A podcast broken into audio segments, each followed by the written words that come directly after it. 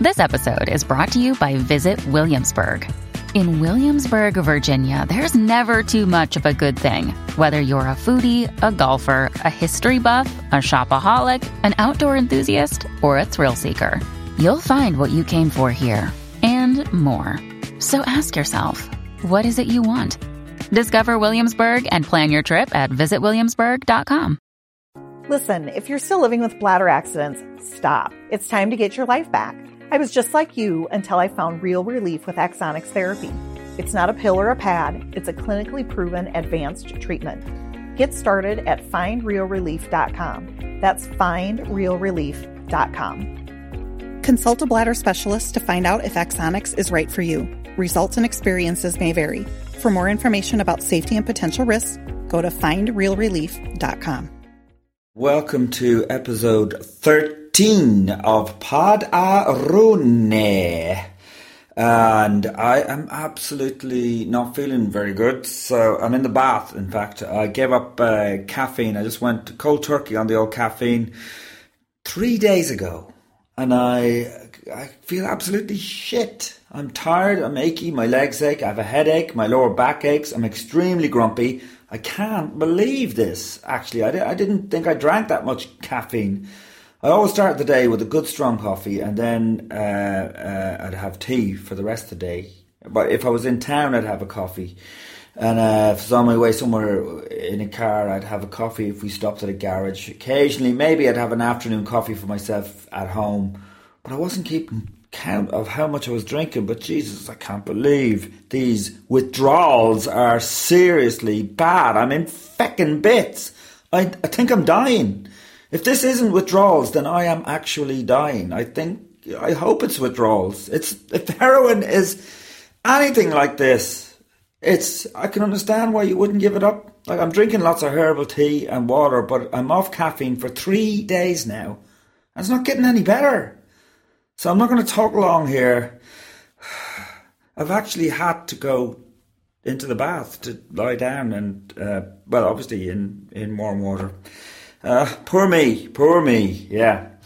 Anyway, that's my trivial life. I wish I could just be a bit more profound, actually. Uh, that's one thing I've been wor- wondering about recently. Why can't I be profound? Like, I, I come on here every week and I'm just nattering away.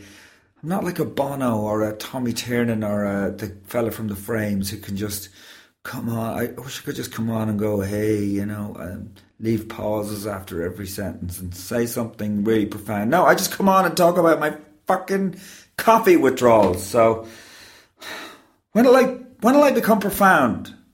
I'm over fifty years of age and I'm still not profound. Whatever. Anyway, um, I'm uh, talking to John Connors, and uh, he's brilliant actor. He's in Love Hate, uh, and I hope you enjoy this.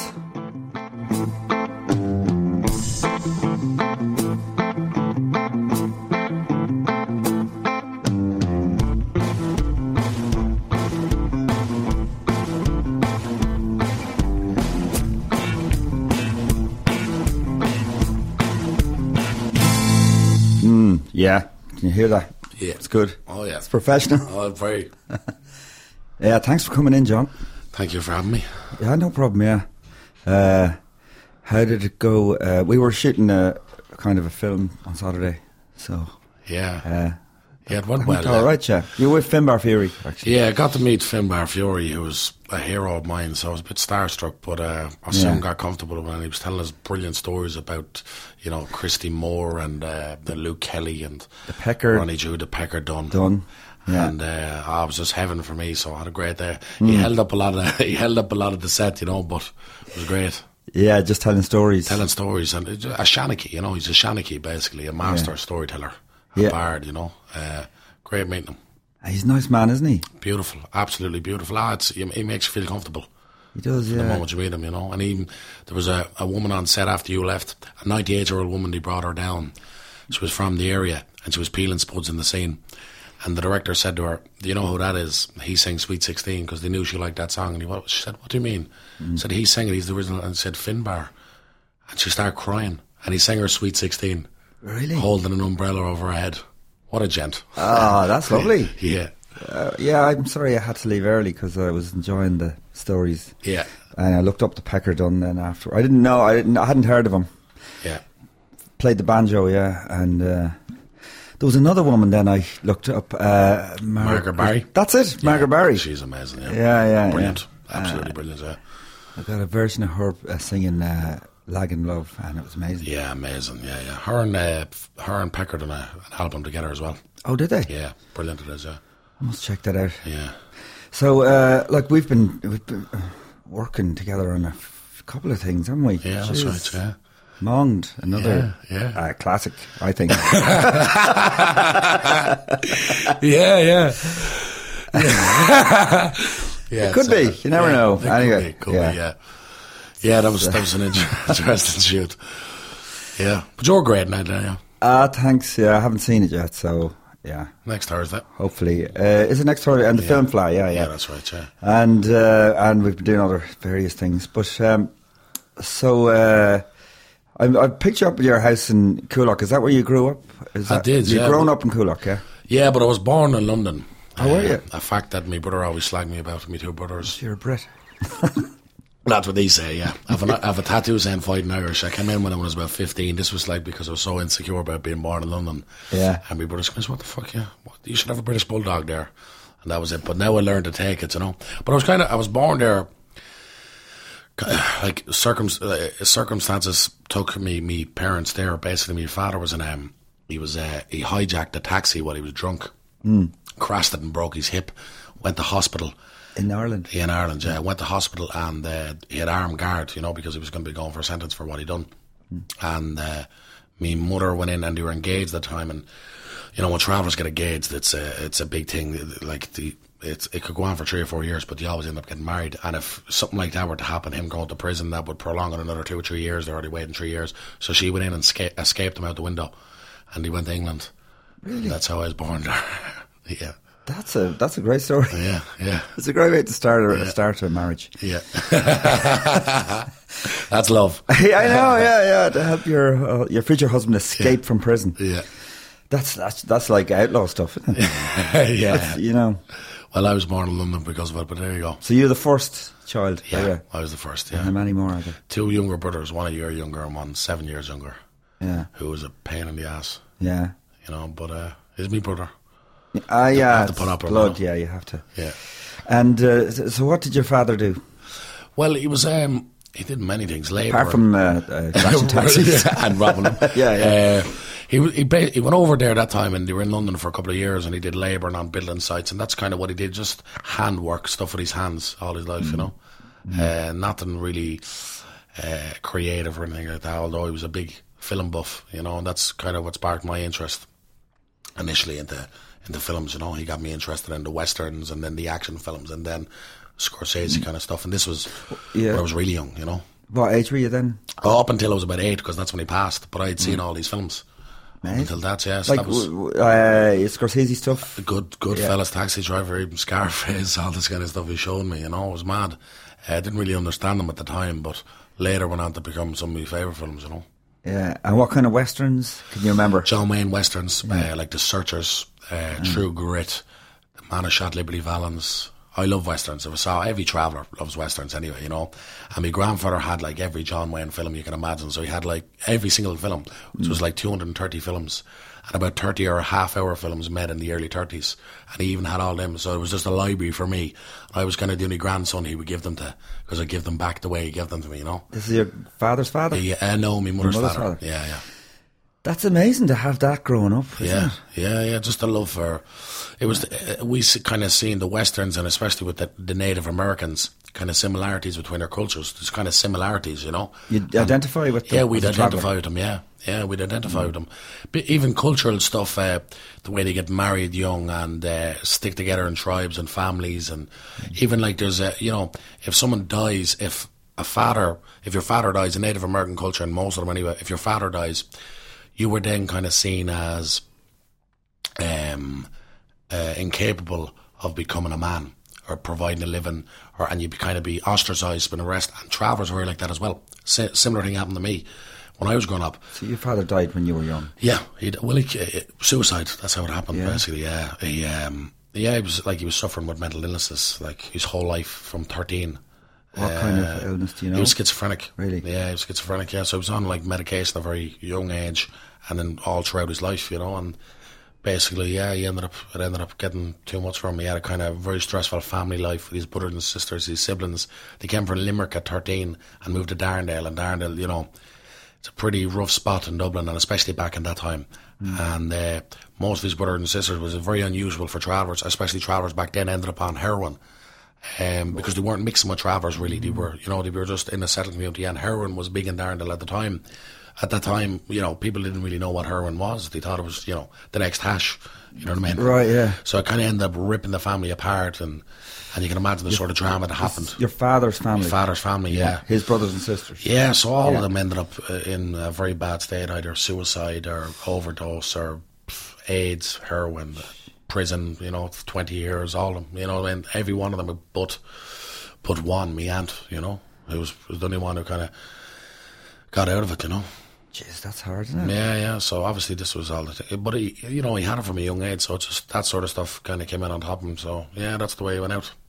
And uh, were you close to him though? That Yeah, very close. Yeah, I, like I remember loads of stuff. Um, I remember like loads of uh, loads of advice he'd be giving me. You know, I remember very very clearly. Like like like remember me and you talking this Saturday. That's how clear it is in my mind. You know, I'd be giving you advice. Like, like I'd I'd be asked, I'd say something to him, and, or I'd say something, and he'd say that's wrong, and he said, if you don't know, ask a question, ask anybody, they'll tell you, you know. So that's something that kind of lived with me then throughout, you know. I'd al- I always ask questions. I'm always curious, and that was advice he gave me, you know.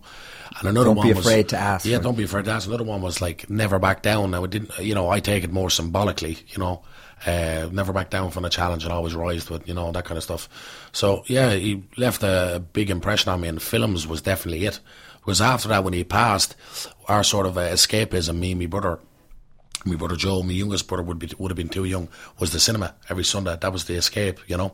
You'd be in the side and you'd be hoping the mother had money to send you to the cinema, and you'd go there and you'd you'd skip into two or three films after watching your first film, and that'd be the whole day, you know. So that's when the love of filmmaking came in, you know. And you'd see uh, at least one a week or Oh yeah, you'd be going to see one, but you'd skip into two or three through the fire exit. and we knew the security guards, and they kind of just used to let us in because they weren't able for the hassle of arguing with us, you know. So they just turn a blind eye and you go in. You know, you'd be going into eighteen films and all, and that was great crack. yeah, yeah. And uh, then is that when you're living in Coolock? Is it? Yeah. Yeah, living in Coolock, yeah, in uh, in uh, we first we lived in a like a, just a campsite, and they eventually uh, built a halting site on top of that. And I have to say, like it was an amazing uh, upbringing because we had a field right behind us. This is where the N32 is now, and that N32 was just a field. We'd be going down and we'd be uh, picking berries and hunting rabbits, young age children. We'd be again robbing us coming into this a lot. This is really betraying stereotypes, but uh, we'd be robbing the spuds down the end of the field, and we'd be selling the spuds around the camp, the farmers' spuds, until one day he let a couple of shots off at us, and we we never robbed them anymore. But it was a great upbringing. We used to have this. Uh, this big hill, which was like fifty foot going down, and uh, we used to we used to uh, when I think about it now, when I think about the uh, how, what it symbolises, but we used to go to the poles where you get all the politician um, placards up on the poles, take them down, and we'd sit on them and slide down all day long on the hills. Which we didn't know what we were doing, but uh, it was great crack, you know. Yeah, I was like when I grew up in a farm, so we used to slide down the hay. Yeah, The, yeah, that's great sliding down hay. and then uh, yeah, But you'd be warned about Yeah. some young child, he slid down and somebody'd left a fork sticking up and it went right through him. Oh, what kind of stories your mother would tell you. Which just probably, it what, probably, to, to stop you from sliding down hay. yeah, it probably never happened. I'm sure it didn't happen. But they'd, uh, your mother would tell you these gory You stories. think it'd be straightforward enough? I used to be told about the boogeyman, whoever the boogeyman was, or Codge. Codge is the traveller one. Codge. Yeah. Codge is coming to get you. I still haven't a clue what Codge was, but it was a it was a scary sounding name at the time. So you just shut your mouth in when you're told Codge is going. Friend of mine, uh, she said uh, she'd be told about the hairy hand. We are. Uh, that's a bit creepy. now. It is creepy. That's pretty creepy. but so, were you living in a caravan then? Like, Yeah, yeah, yeah, Living in the fur until like uh, spent two years in Kilmore Flats. That was the time living outside of a trailer, uh, and then when my father, my father and mother kind of broke up or whatever, and uh, we moved back into the camp, And it was a couple of weeks later that happened with him. And I just lived there. and I lived in the camp until I was about 13 and then just moved across the road to Darndale to another campsite till I was 16. And I'm in the house ever since, but I'm moving back into the camp next week. Oh, are you? Yeah, yeah. Uh, and you'd prefer to be in a campsite? yeah, would you? yeah, yeah, It seems it seems like any sort of problem. Now I know sixteen up till your early twenties is your problem times of your lives, but it seems like Mm. Any sort of problems I had was when I got into the house. It, you know, especially in them little small houses, you're all up on top of each other and family are up on top, and it's irritating. You know what I mean? Mm. And you can hear each other through the rooms. So now I have my own little plot in my camp, have my cabin. To me, that's peace. You know. Yeah, I can understand. Uh, I I couldn't live in suburbia. I grew up in a farm in the countryside. And Yeah. I, I can't. I can live right in the middle of the city, Yeah, yeah. But not in the kind of sprawling Yeah, houses. yeah, Kind yeah, of. yeah. I get it. Yeah. Well, it's just a concrete jungle, like, isn't it? Yeah, That's what It's horrible. Neighbours are always a pain But there. it could be worse. It could be like living in Africa in a village, starving with the hunger, and your well is full of AIDS, and you know that, that wouldn't be good now, would it? That's kind it's of- first world problems are. Are you me mother? That's the kind of she'd say. Ah, yeah, and uh, so um, I don't know what. Yeah, you see, did you travel? Did you travel around? No, no, no, nah, traveling stopped generations before me. Yeah. Yeah. like my mother would have barely travelled up until she was about five, probably, and that was Mm. it. Uh, it- like laws came in, there was laws put in place. You know, there was. Uh, There's nowhere to stop. Yeah, there was like they would start with um, the Itinerant uh, Commission in 1963. I think Charlie Haughey actually came up with it, and um, this time we weren't recognised uh, as anything really, just these mad people who decide to live in trailers and travel around the country, you know. And there was a thing in it where they wanted to liquidise traveller culture and assimilate them or absorb them into the settling community. So you were hoping by now, this day and age, that there would be no such thing as travellers. So it wasn't seen as a separate culture. Just No, not at all. who- So that that was in place for about twenty years, and, and you know, the many ideas and strategies, and one of them was you know um, stopping them from camping on private land, even public uh, council land, any sort of land. And I kind of got rid of it because you'd be prosecuted for this type of things. So yeah, the the travelling just you know stopped. You know, winning the culture. there's no one doing it now, is it? Hardly now, hardly. Um, I do know of one family that still travel in a wagon, and like they're they depend on nothing, no technology, anything like that. Just one family, Yeah, the really? last family. Yeah. So, and then there's other travellers who would travel for the summer. Yeah. But they'd be across Ireland, UK, up and down the country. But it'd be just a summer thing because the kids need to be educated in school, and times are kind of ch- things are kind of changing like that. You know. Mm. Yeah. You think that's probably a, a good thing, though? That, that Yeah, it is good in that sense, but uh, the thing is, it's like uh, it's a weird one because it's very it's very difficult when you're a traveller. You're like I'm only 25, so I remember mm. I remember when I got a, I was in second class, and in third class is the other school right beside. And when I got put into, I was quite bright, like I was doing, doing pretty well in school, and I got put into third class, and immediately when I started third class, I was put into a separate traveller class, and I was given a book. This is not long ago, like this is what 15 years ago. I was given a book that uh, I was reading three years previous to this in junior infants. A book I'll never forget. It called Huggy Bear. Yeah. Uh, immediately, and I, they saw that I could read Huggy Bear pretty well, so they put me back in with my own class that I was with for you know four years. Yeah. But uh, yeah, like it's very difficult. You know, things like that are still happening. if that was uh, black kids and they were put in separate classes, there'd be Oh, uproar. yeah. You know. Good luck, goodbye. Yeah. Well, it's because we're not, um, uh, you know, we don't have ethnicity recognition. You know, although we are recognised as an ethnic minority in any country we stay in in the world, uh, we fit all the known criterias for it. We're just not recognising our, our own country of origin. You know, and it's proven we've different DNA. Uh, traveller DNA is as different to settled DNA as an, as uh, someone from Iceland would be to a Scandinavian. Uh, it's been proven, you know. So, uh, And language, you do have. a- Oh, we've our own language, of course. Yeah, we've our own language. Gammon is the pure version of the language. Cant is the broken down English Gammon version.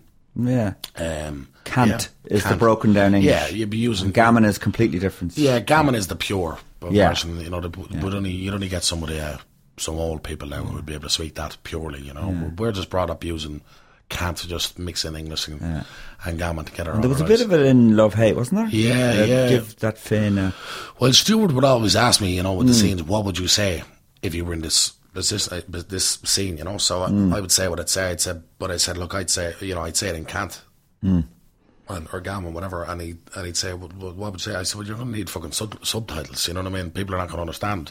But there were certain ways we could use it. So there was one there, give this fiend here an Innick. Yeah. So give this man our gun, and it was pretty. It was just the way it was set up. We- knew what it was. You, You know, knew so- what it meant, yeah. But it was just it was nice because it gave it just that authentic air. You know about it. Uh, like I think it was probably probably the most kind of realistic realistic uh, portrayal of Travers. Now I don't mean the criminal elements and all that, but even the cultured side of things, and and the way they behaved, the language being brought into it, the music being brought into it, family, that that sort of stuff was absolutely nailed. And of course, there's Travers involved in crime. There's people involved in crime from any walk of life. You know what I mean? But the cultural side of things, I think, was as is about as you know as about as real as it gets. Yeah. Uh, was your wife in love hate? I mean, the character was she? is uh, She was settled. Settled. Yeah, she was settled, and she yeah. was yeah, she was a actually settled girl from my area as well. She was meant to be settled, so there's there was that sort of uh, showing that divide and showing you know a son who the son who was half and half and who was struggling with his identity.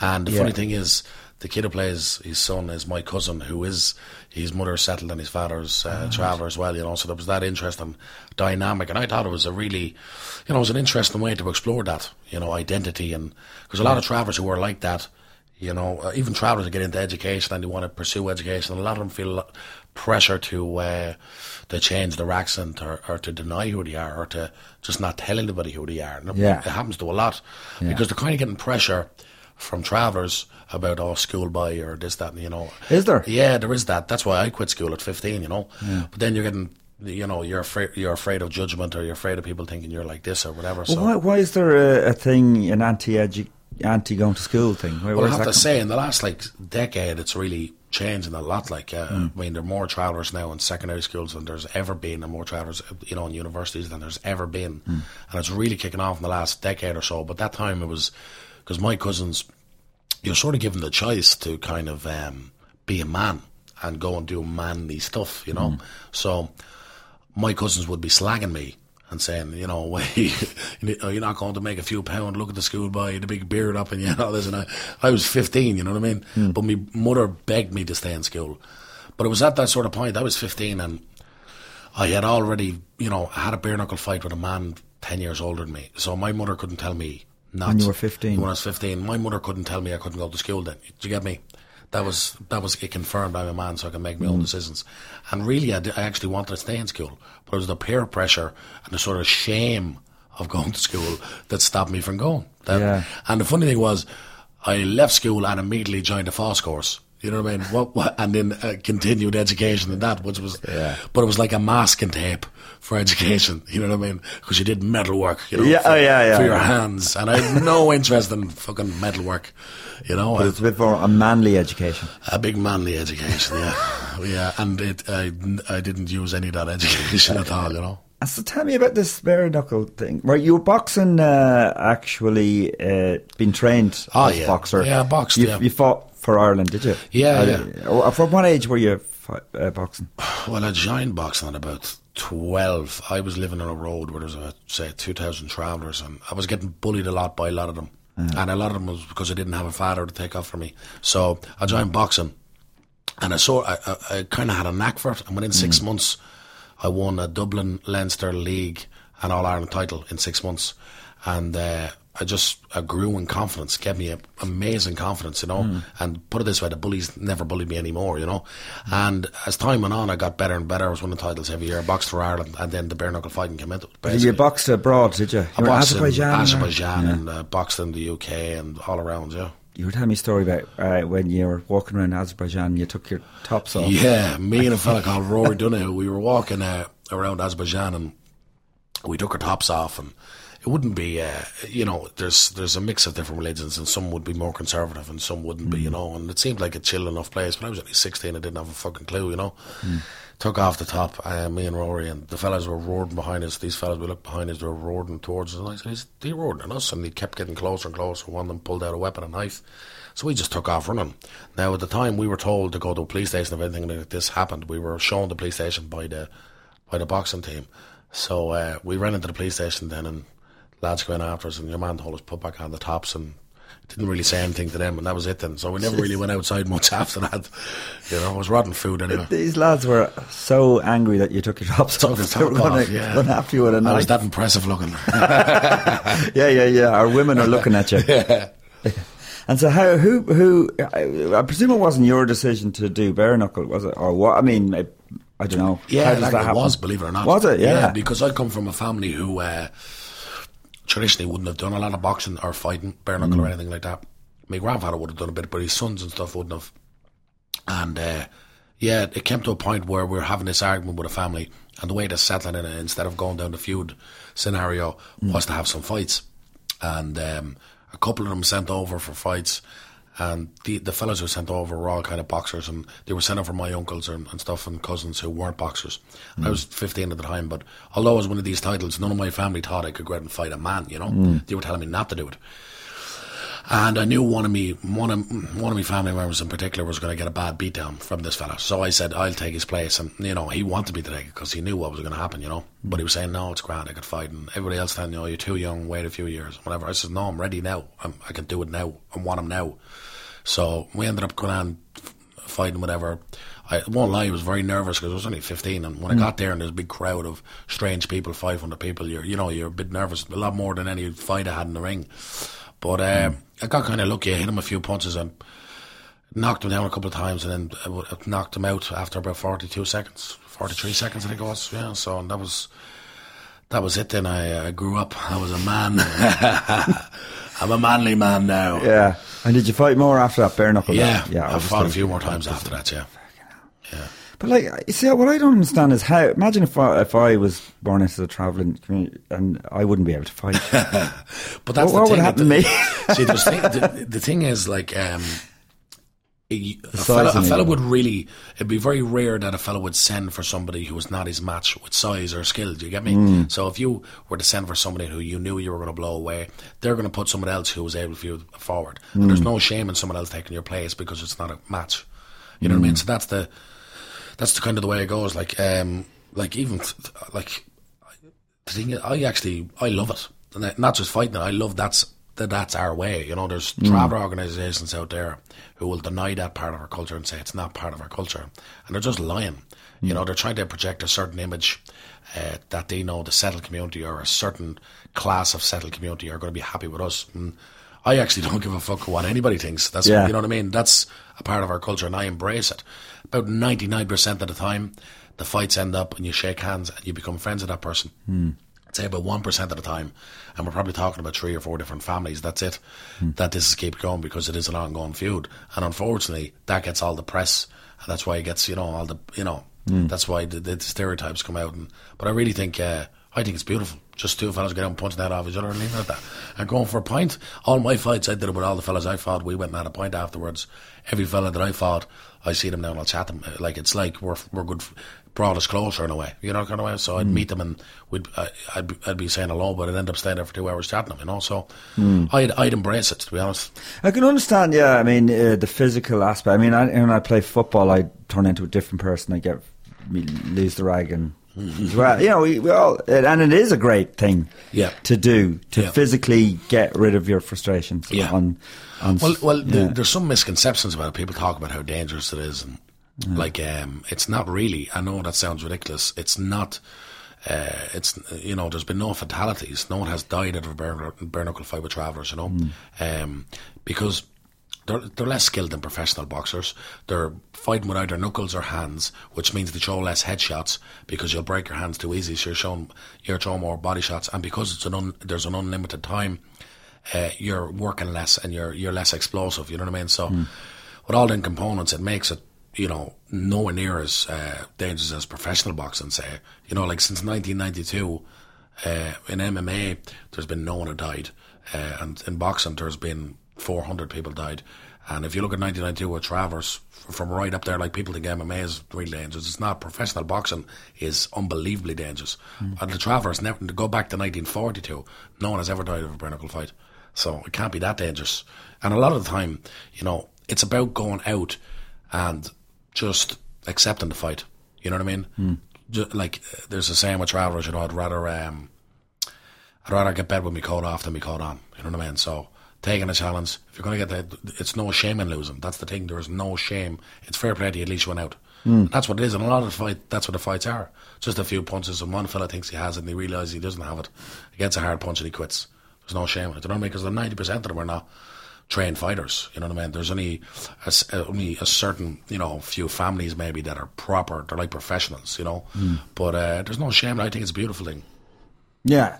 And so, so when you were doing the boxing and all that, uh, but what do you think you were going to be? What did you think you were going to do in life? You know what I mean? Did you think you'd end up acting? No, no, no, No. no. well, no. what what was your like? Professional boxing is what I wanted to do. You wanted to do that? Yeah, Travers weren't going professional. wasn't the thing. You know, if you look at uh, if you look at boxing from about eleven to eighteen, and you look at the Irish Championships, and you go down there, about forty to fifty percent of the finalists from like eleven to eighteen will be hmm. travellers. Now, probably winners maybe 30, 25, 30 percent. We make up. 0.8% of the population, not even 1% of the population, right? It's not, the boxing is ingrained in us, you Yeah. know. Now, we're the fighting Irish, obviously, as a whole. As a nation, You know, as a nation. We finished third in the European Games the other day for boxing.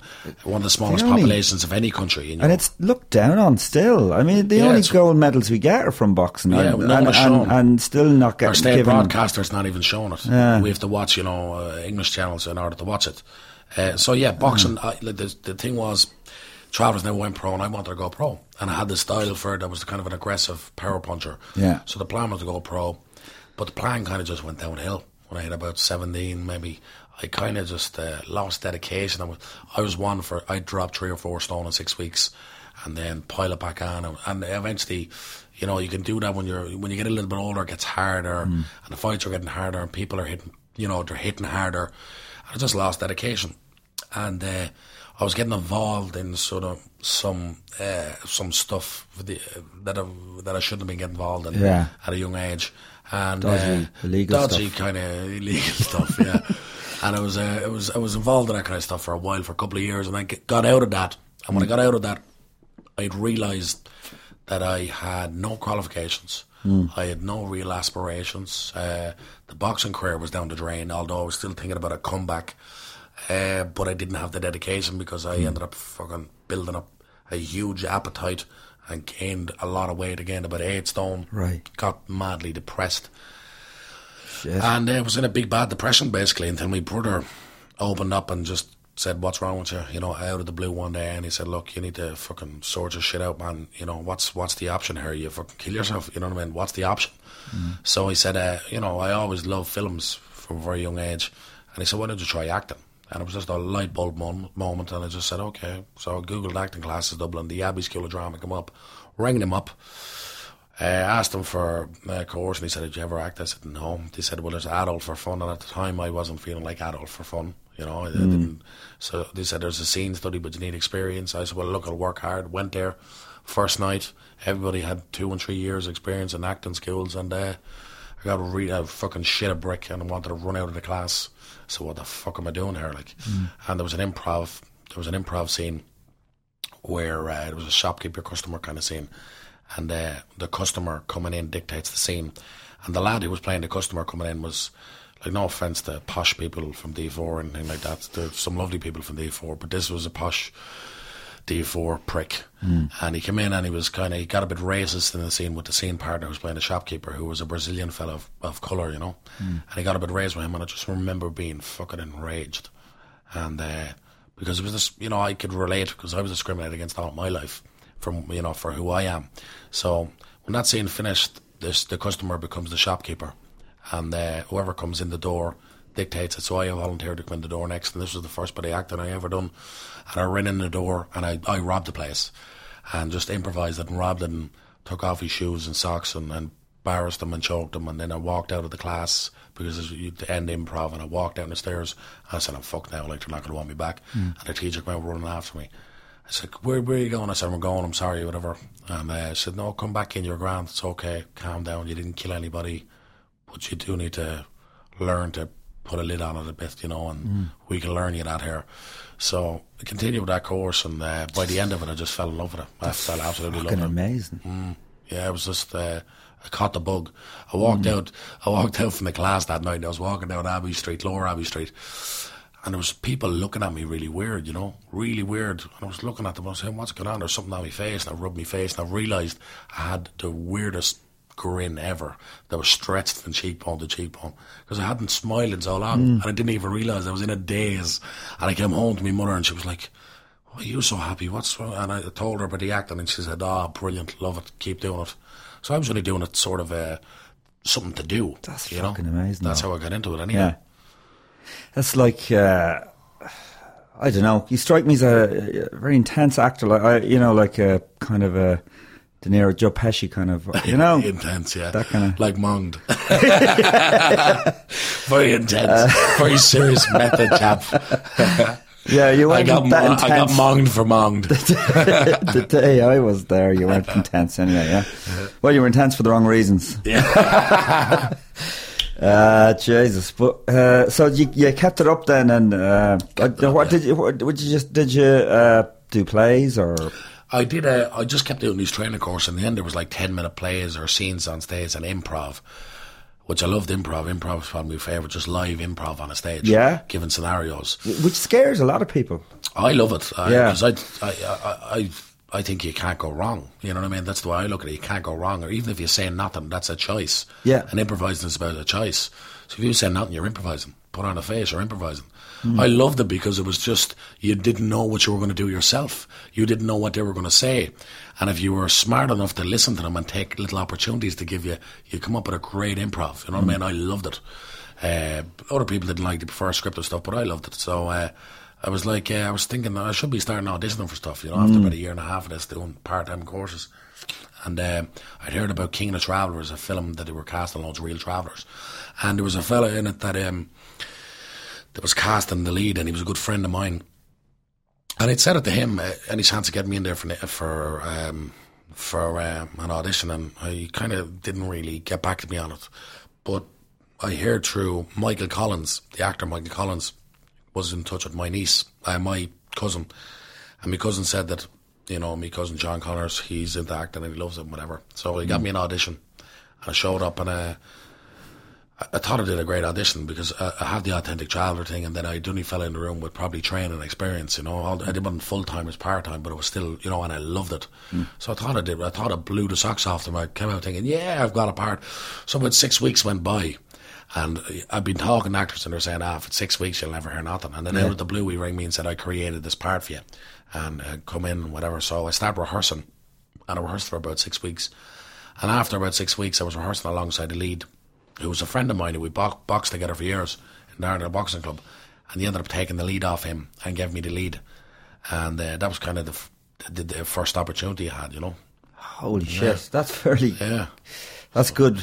Yeah. I mean, to, to take the lead, Yeah. the man must have been bullying, was he? Believe it or not, he wasn't. No? Uh, I think he kind of there was the thing was there was kind of um, he he was good at certain and with certain elements of the character, but he couldn't really connect with um, with the rage, Mm. the inner rage kind of thing. And uh, that would if I had a strength as an actor, that'd be probably mine. You know, so Yeah. I could connect with that kind of stuff. So I think that's what what kind of got it. But he ended up getting a role in the film. And he playing up to his strengths, and he was great. Mm. Now he was very good. now. So, uh, you know when you're doing the, the uh, classes, is that something that they taught you to how to control that rage? Like, is that something you, you, you can't just let go? Yeah, You've got to, They tried. because obviously, yeah, no, no, no, no, no. Definitely, definitely. Like uh, they, they learn me how to uh, how to let it build, uh, Yeah. and, gr- and gradually, and let it out at the right times as well. You know, and also to not go from one to ten. You know. But the thing is, when, uh, when in uh, in love hate, you there it wasn't rage. It was that's what was great about. it, I Yeah. think the it was so calm. Yeah. but there was a rage you could, but it wasn't. Uh, Yeah, yeah, it wasn't an explosion, or anything like Explosion. Yeah, but yeah. that's why I liked it because I'd done that a few times by then, and I, f- I- I found it very easy doing that. And the character was a bit more restrained, and that there was a lot more going on. You know, there was, it was just, it was fantastic writing um, because there was just, it was this man who, who, you know, he was very complex because he. he you know, he's making pipe bombs and selling pipe bombs for a living, but he's a really decent person. Yeah, you know, he's you know a- what I mean? he's a He nice really- fella, yeah. He really was, and he doesn't think he's wrong. It was just, you know, uh, the, Whatever you do with them, what he got involved in. You know, it's just what he ended up doing in life. But you know, he ended up being a decent human being and wanted to be left alone, and he wouldn't leave him alone. He was he didn't want to rat. He didn't want to do any of this stuff, and uh, you know, he was forced. He was forced to really come out of his skin. And you know, there was there was the scene in the in the container, and that was a scene we kind of debated about um, quite a lot. Like, but um, I thought it was it was you know it was a, it was a weird scene because it, it could have been done so many ways. I, I was very adamant that I didn't want it to be done in a cold blooded way. I wanted it to be a big deal to take a man's life. The show it's a big deal. It's not you know not coolly kill him with a bullet in the head like Nidge would do or whatever. To stay true to this kind of fella, but at the same time he has to kill him because you would kill him. It's as simple as I'd kill him. If I was put in that position, if someone put a bullet in my son's head, you know, I know he lived, but I'd kill him. And uh, So did you work on that dialogue with the with the yeah, writer? well, I worked on, I worked on kind of all the travel stuff that I worked on with Stuart all the way along, you know. So I'd be telling him, I'd give them ideas and uh, you know words here and there, and you know what he could kind of say, and he put it in his own way. But the way Stuart writes, he kind of has a he has a rhythm to the way he writes, and it's fucking it's amazing once you really cop at it, you know. Once you really look at the writing and to see there's a rhythm to the way he writes, and it's it's just um, the sentences are perfect, you know, perfect sound sounding sentences. Uh, But I thought the dialogue in that container scene was incredible. yeah, it was. Yeah, when I got when I like uh, he was going to send me a rough version. Like I I was just talking to him like how you were kind of what would you you know what's it about and little things, little drips and drab, and then he sends me on the script and I read that scene and I was just like, ah, that's that's that's amazing. You know, I couldn't have wished for anything better than that. You know. So he sent you that as it is, as it was. Oh yeah, you- you yeah, yeah. We just talked about talked about it before he even wrote it over the phone, and then he just sent it, and uh, it was amazing, amazing dialogue, amazing scene as well, and uh, I love the way it was done, and uh, it was done in a real way, you know, rather than just a cool a cool killing. Well, I think he's probably the only character in Love Hate that realised when he was killing someone what a big deal it was. That it was wrong. That it was r- wrong. Yeah. Yeah. Well, Or- again, it's like uh, with like you know, travellers too, very religious people. A lot, most travellers are very religious, you know.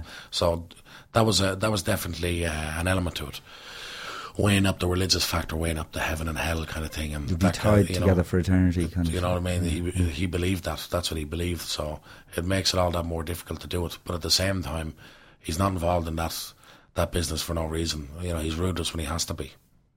That's an amazing scene, and he actually didn't even make his own mind up until the last minute. Yeah, the the character. Yeah. Well, the, yeah. the one thing we talked about is that he should be thinking out loud.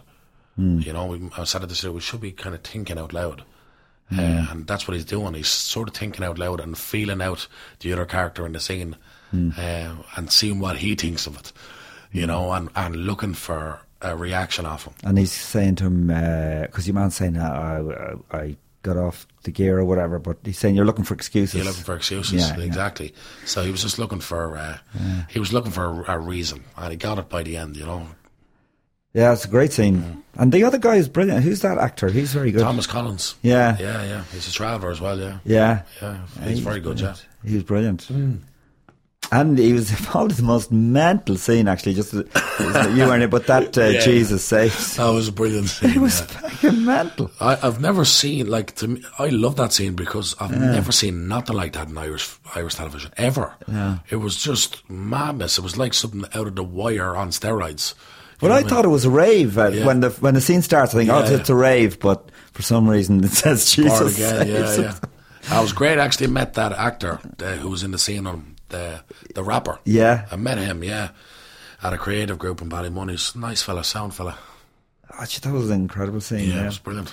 So what led it led up to like to to love hate? What other stuff were you doing? You did the King of the Travelers. That was a play, wasn't it? King of the Travellers was a film. It was a film, sorry, that was a film. Yeah. Well, Um, what happened was I haven't seen that, during actually. King of the Travellers. I uh, before I did it, I did a small bit in Love Hate, just a couple of couple of lines uh, that were In season uh, season two, two. season two, where uh, I gave a pipe bomb. It was just uh, kind of a special extra part, but I just wanted to get on a set before I done King of the Travellers to see what a set was like because I was afraid I was going to, you know, die in shock. Yeah. So just by you know, he came up to the boxing club looking for a few people and whatever, and he said, "There's one character has a couple of lines," and I said, "Oh yeah, cool. I was in the boxing club just looking for tough looking guys." Is what he said. So I said, "Yeah, well, I, I do it if I have a couple of lines." I said to, to the casting lady, who was like the assistant to the casting, and uh, so I ended up going, got a couple of lines. And uh, that was that. Had a great time. Met Dave Caffrey, lovely man. And then um, it must have been a year and a half later in the Galway f- Film Fleadh. Uh, Stuart Carolan just kind of bumped into me and he'd watched King of the Travellers and Stalker, the second film I'd done. One was on a Friday night and the next was on a Saturday night. And at the Saturday night, I came out of the cinema and I was in that kind of a daze walking down the steps. Was all just you know very surreal. And he came up to me and said, "Hey, I'm Stuart Carolan, and you know I love the scene you done a couple of years ago, and I'd love you to come back, and uh, I'd love to write your part." And I said, "Yeah, it sounds great, whatever." I didn't really th- think it was, anything was going to come. I thought, it, you know, because a lot of shit talking in the film industry, you know that Yeah, I do. you know what I mean? So, but I later learned Stuart is not one of those people. Yeah. He's a man of his word. Whatever he says, he does. He's, you know what I mean? That's it. Mm. That's where he is, where he is, you know? And he came back to me about November then. That was July. He came back to me in November with an email and just said, this is the script and I hope you're still doing it. And I said, oh, brilliant. So got to do it then and went along and had some good meaty scenes with Tom Vaughan-Lawlor, who's a, a fantastic actor, you know, a great actor to, to be working with. And then um, after season four, he kind of gave me the choice. Like, what do you, you know? You, do you want to come back from England? If so, like, what direction do you want to go down? Like, do you want to go come back in a big way, or do you want, you know, come back in a smaller way? But the character, he was asking you about the character. He does this with all the amazing. actors. All Really? the actors, and yeah, he, like he discusses all the characters with all the actors. Yeah, and uh, I suppose I had probably a little bit more just because it was the traveller element, and he wanted to do it right. You know what I mean? Mm. Yeah. So he kind of gave me that choice, and I said, "Well, if you're asking me, I want to come back in a big way, obviously." Yeah. So uh, yeah, that's the kind of direction I went down then. I think it's probably uh, you didn't audition for that, or have you? No. aud- Have you auditioned for? For you've auditioned for King of the Travellers, all right? King yeah. of Travellers, But- yeah. So I find auditions really hard. Yeah, yeah, yeah. I just had one the other day and it was very hard. Horrible, like. Yeah. Just give me the part and trust me. I know, yeah, yeah. That's yeah. You often get the best parts just by knowing the maybe knowing the director or the writer or something, or he know he's Well, seen you uh, do something. Or, I've like uh, I think clocked up about twelve or thirteen projects now in the last couple of years, and, and uh, two of them were auditions. The rest of them were just given to me. So uh, that's the way I like it. I hope it keeps happening like that. Yeah. you know, because it's just I, I think it's near impossible to show your best on an audition room. I think I think it's near impossible because it seems like one of the worst places in the world for creativity because it's just that pressure cooker when you go in and they're judging you. There's a, there's they're sticking this camera in front of you. There's three or four people there, and you know it's just all pressure. And there's you're out there being in a queue with a load of fellas lining up beside you. You know what I I mean? know, and there's three people sitting behind a table, and it's, it's just horrible. Like Yeah, it is. It is. Yeah, genuinely. Yeah. It's, I, I've very, I've got a few auditions recently, but I've done some terrible. I mean, I've auditioned for ads where you're jumping around pretending you're a chicken or something. Well, you know what? You know what Brando did, do you? no, Marlon Brando was in a class with Stella Adler back in I think it was 1947 or eight, and um, she the, one of the one of the kind of teachings, uh, some of the teachings in, in, in the method is uh, animal work. You know, imitating animals and stuff, or you know, looking at an, anim- an animal's traits and basing your character off an animal. And uh, these, she started doing some animal work with him, so. He asked them all to uh, to be. I think Montgomery Clift was in the same class. Oh, and they asked them all to, to be chickens, and uh, so they're all going around bark, bark, bark, bark, bark, chickens. So then uh, she goes, right, there's a bomb coming. There's a bomb coming down. They all start running around, but Marlon Brando was just sitting. You know, he was just bark, bark, and he was just sitting. And said, a bomb is coming down. A bomb's coming down. A bomb comes down, explodes, and they all took off running. He stood there and said, "Stop! What are you doing?" You know, you're a chicken. Uh, what are you doing? And he goes, Yeah, I'm a chicken. What the hell do I know about a bomb? And that basically, that basically summed up what it's all about. You know, what the method is about or what acting is about. You know, is Hmm. that believing. You know, believing, just being in your character and believing it. Yeah. And there's stories like that that I I find inspirational. You look at the sort of work that man did. The- uh, Brando, Brando. Uh, incredible, yeah. And so that the way, if you're trying to, like, I mean, what what what kind of stuff would you do for Love Hate? What what kind of would you have got into character offset or No, like I mean, Or would you- I, I, I, I don't necessarily know if I'd believe in that sort of staying in character stuff. That's Yeah. actually not from the method. That was just something that came into it, and it's nothing got to do with it actually. Because I, trained in the Agni Acting Studio for a while and learned a lot about it, read up on books on it. But I there is some interesting things you can do. Like the, the, the most important stuff you're ever going to do is just with the script. You know yeah? I mean, just reading the script, reading it, reading it, and mm. asking the questions. What does your character want? How does he get it? Right, right, That's right, it. And they're the they're the most basic things. That's what I love doing. I get fun out of that. Or making a backstory. You know, I wouldn't want to do that if th- if the character was very different than me. If the character was similar, like love hate wasn't a big stretch, so I wouldn't be doing a big biography on it. Right, yeah, You know what I yeah, mean? I understand this character very, Yeah. very easily. But But what, what about when you're doing a scene like that and there's loads of people watching. There's cameramen and lighting men, and are they uh, out your field of vision or? Yeah, I just wouldn't pass heating them. Just try Yeah. to uh, just try to uh, just try to think of the scene and what's going on in the scene and what he's feeling right now, and what his intentions is and how he's going to get it, and that's all I would keep reminding myself of. Right, yeah. And uh, like with that scene, I didn't, I wouldn't speak to Thomas Collins, so I knew that would create a weirdness and an awkwardness with us, you know. So and again on Love Hate, I wouldn't speak to Tom Vaughan-Lawlor. Uh, especially first season when he like said hello to me and I ignored him, and I created a little weirdness between them. I, you know, I believe in that sort of chemistry and that, how that kind of how you can dis- distort it, you know. Yeah. So just because the fact that you're willing to go on out in a leg and be ignorant of somebody who you're working with straight away, there's a divide between you, you know. And I, I think that that comes across then, you know.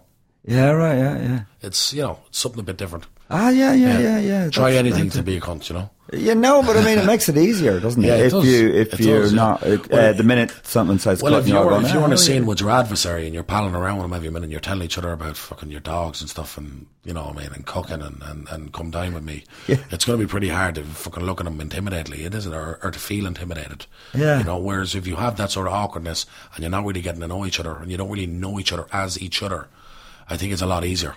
You know? Yeah, it's easier to do the part then. Yeah, yeah. definitely. But I was listening to uh, oh, Dennis Hopper was talking about uh, James Dean and uh, basically you're going into a scene where there's loads of people. Uh, you're doing a scene, but in actual fact, there's loads of people watching you, lighting people and gaffers and fucking focus pullers or whatever. Uh, and uh, James Dean kind of s- said to Hopper that you, you, you acknowledge that, like, just if you're doing this, you just look at the at the boom or whatever, because no one's going to know. Yeah, but they're afraid. They're afraid of looking. They're just afraid of looking away. They think it's they're doing the wrong thing. But Yeah, no one knows what's behind the no camera. one knows what's behind the camera, so you could be looking at anything. Brando did the exact the same ceiling, thing, sure. yeah, and he. Brando used to sellotape the, the lines to people's chests, like in Godfather for Pacino and Robert Duvall stuff. There's lines sellotaped to their chest. Yeah. Because he wouldn't learn his lines, you know, and that's why he'd be looking around all the time, you know. Yeah, Because and- it's interesting. It's really human behaviour, isn't it? Yeah, because you would be doing that. Yeah. You, you wouldn't be looking at a camera. You'd be looking at the ceiling or whatever. Yeah. But if you start ignoring that, then you've got a whole area that you can't look at. Well, it's just So about it's being, just yeah, exactly. It's just about being comfortable, isn't it? Yeah. Being comfortable with it and just, uh, just yeah, just being natural and, and being able to sort of blank it out of as well and just look out, look out, Mm. and blank out all the cameras and the lights. When you think about it, like there's like uh, 50 crew and your director and a camera and lights and they're all pointed at you and you're there to perform like it's a pressure cooker. Mm. fucking sort intimidating, Yeah, no, it's not. It isn't the most creative uh, atmosphere on a set. I don't think. No. You know, the only good thing about it is that you get to uh, do another take. You know, to, and get it right, which is Yeah. a lot different than theatre. to do in theatre. Have you done much theatre? Just bits and bobs. Yeah. I have to admit, Joe, I'm not like I grew up watching cinema Yeah. and watching films, and person from my background never, you know, we don't go to the theatre, so I wasn't inspired by theatre. You know, Hmm. then when I get into acting, I start watching theatre, and again, I'm not inspired, inspired by it because I've only seen probably three or four plays that blew me away. You know, Hmm. since and I've watched many now since I got into acting. So especially on the Irish scene, I don't really see anything that's you know I don't you know I'm not really have the urge to go. Oh, that was ama- you know I seen a play the other day. Now that was I thought it was amazing. Um, ghosts, uh, The dinosaurs and monsters. monsters, dinosaurs, and ghosts. ghosts, yeah. I thought that was amazing. Uh, Lala Roddy and Ryan McPartlin. Uh, that was an amazing play, but it's very rare, I think. Yeah, no, no, I kind of agree with you. Now, I don't go to theatre that much, but uh, I find it very hard to get. There's part of me just going, this, this is just people acting. Yeah, well, see, I'm not that's involved. Yeah, that's the thing because, um, like, that's that's the other thing. The major thing for me is is, is realism. Like my acting teachers used to try to break me for theatre. I like I gave her an awful life because I'd be like just speaking like I'm speaking to you right now, and she'd be like. John, you can't do that. I'm like, but that's real. But theatre's not about that. You know, she was an Australian classical teacher. Now, she taught me a lot of great stuff, but she was struggled to break me in for theatre. And the funny thing was, at the end of the course, we ended up going, the, the thing got, the, the venue got cancelled and we got a smaller theatre and it was the Pearse Centre which only had about 20 seats and the, the, the stage the stage is right up on top of the seats so all my small gestures and lack of uh, voice uh, lack of, you know the projection worked perfectly but uh, it was yeah I just don't I don't it doesn't feel right to me you know I, I I get inspired by just realism realism and uh, just a great scene between two people real performances you know that's what I love and it's very rare you see something like that in theatre Yeah, no, it's very. I've only done. I did one play. I, did, I was uh, in the Shawshank Redemption play. I was uh, but uh, yeah, that thing of trying to project and still remain like normal. and be real and try to be Uh, it's real. very. It's very hard. Yeah. It's very hard. Yeah, and also, uh, I don't think it can be done. That's being honest. Well, probably not. Yeah. So you look like you might look okay to the person at the back because you're projecting, but you look like an idiot to the person in the Yeah, front yeah, row. exactly. what, You know what what's wrong with that guy? well, uh, and another thing about it is, is you're doing the same lines every night. So how can you, you know, kind Keep of it fresh. keep it fresh? There was one young actor in the Shawshank who said he he would just try it different. He wouldn't change the lines, I don't know, like, but you, he didn't do it in a different way, Yeah, yeah. and that made it a bit. Something But about he was saying that a lot the older actors hate when you do that. They'd be giving out shit to you. what how you deliver. It? If you deliver it differently. it's none of their They want to. business. They want to say that's the way you're going to deliver it, and that's the way you're going to do it for the next thirty nights. It's just none of their business. Like, Yeah. Just shut their Fuck fucking them. mouth and worry yeah. their own. Fuck their the old actors. Fuck you all. Fuck them all. Fuck them. Uh, yeah. So, uh, you get, have you got a good reaction from the traveling community from the love hate thing? And Yeah, it was like uh, Mm.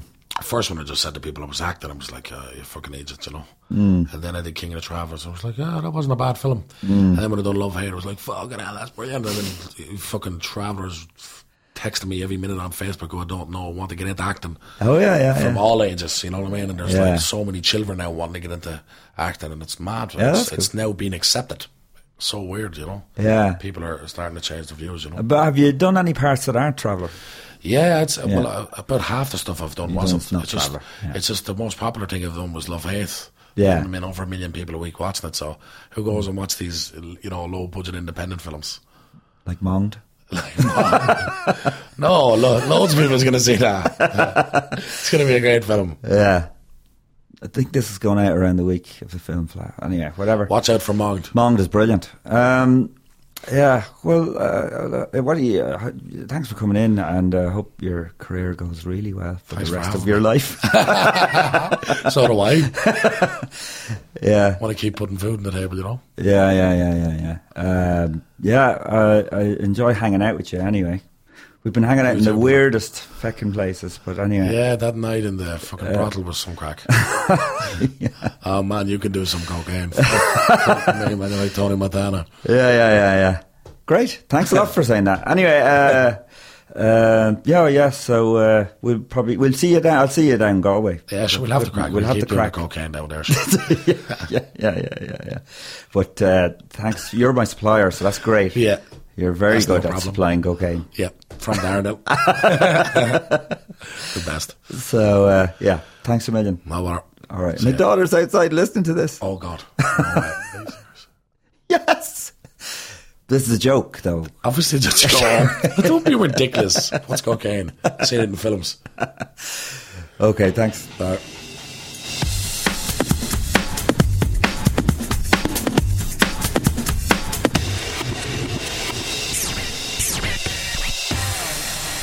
Yeah, well, uh, that was brilliant, John Connors. I uh, love the love that man. He's a good man, and uh, myself and uh, John will be at the Film Fleadh in Galway uh, on the 9th of July. Our film that we're both in called Monged will be uh, premiering in Galway at 10 p.m. at the Galway Film Fleadh, and then on the 10th and 11th I'll be over in London in a place called an Irish bar called Jono's in. Uh, the 10th, I'll be in Essex. On the 11th, I'll be in Ealing, Jono's Irish Bar. And then back in Galway on the 14th, I'll be uh, doing a lunchtime gig in the King's Head in Galway. So, yeah, thanks a lot for listening. Uh, you can get me on uh, www.joerooneycomedian.com. Thanks to Andrew Mangan for producing. Thanks to Daniel Rooney for the music.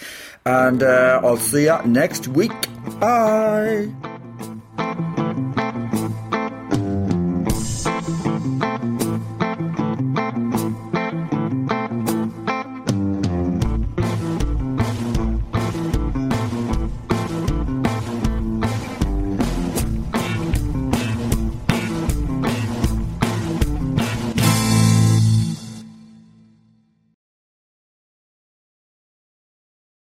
Oh, yeah, I'm sure I can be profound just put some effort in and right, okay, so it's like yeah coffee is like the spirituality of the soul.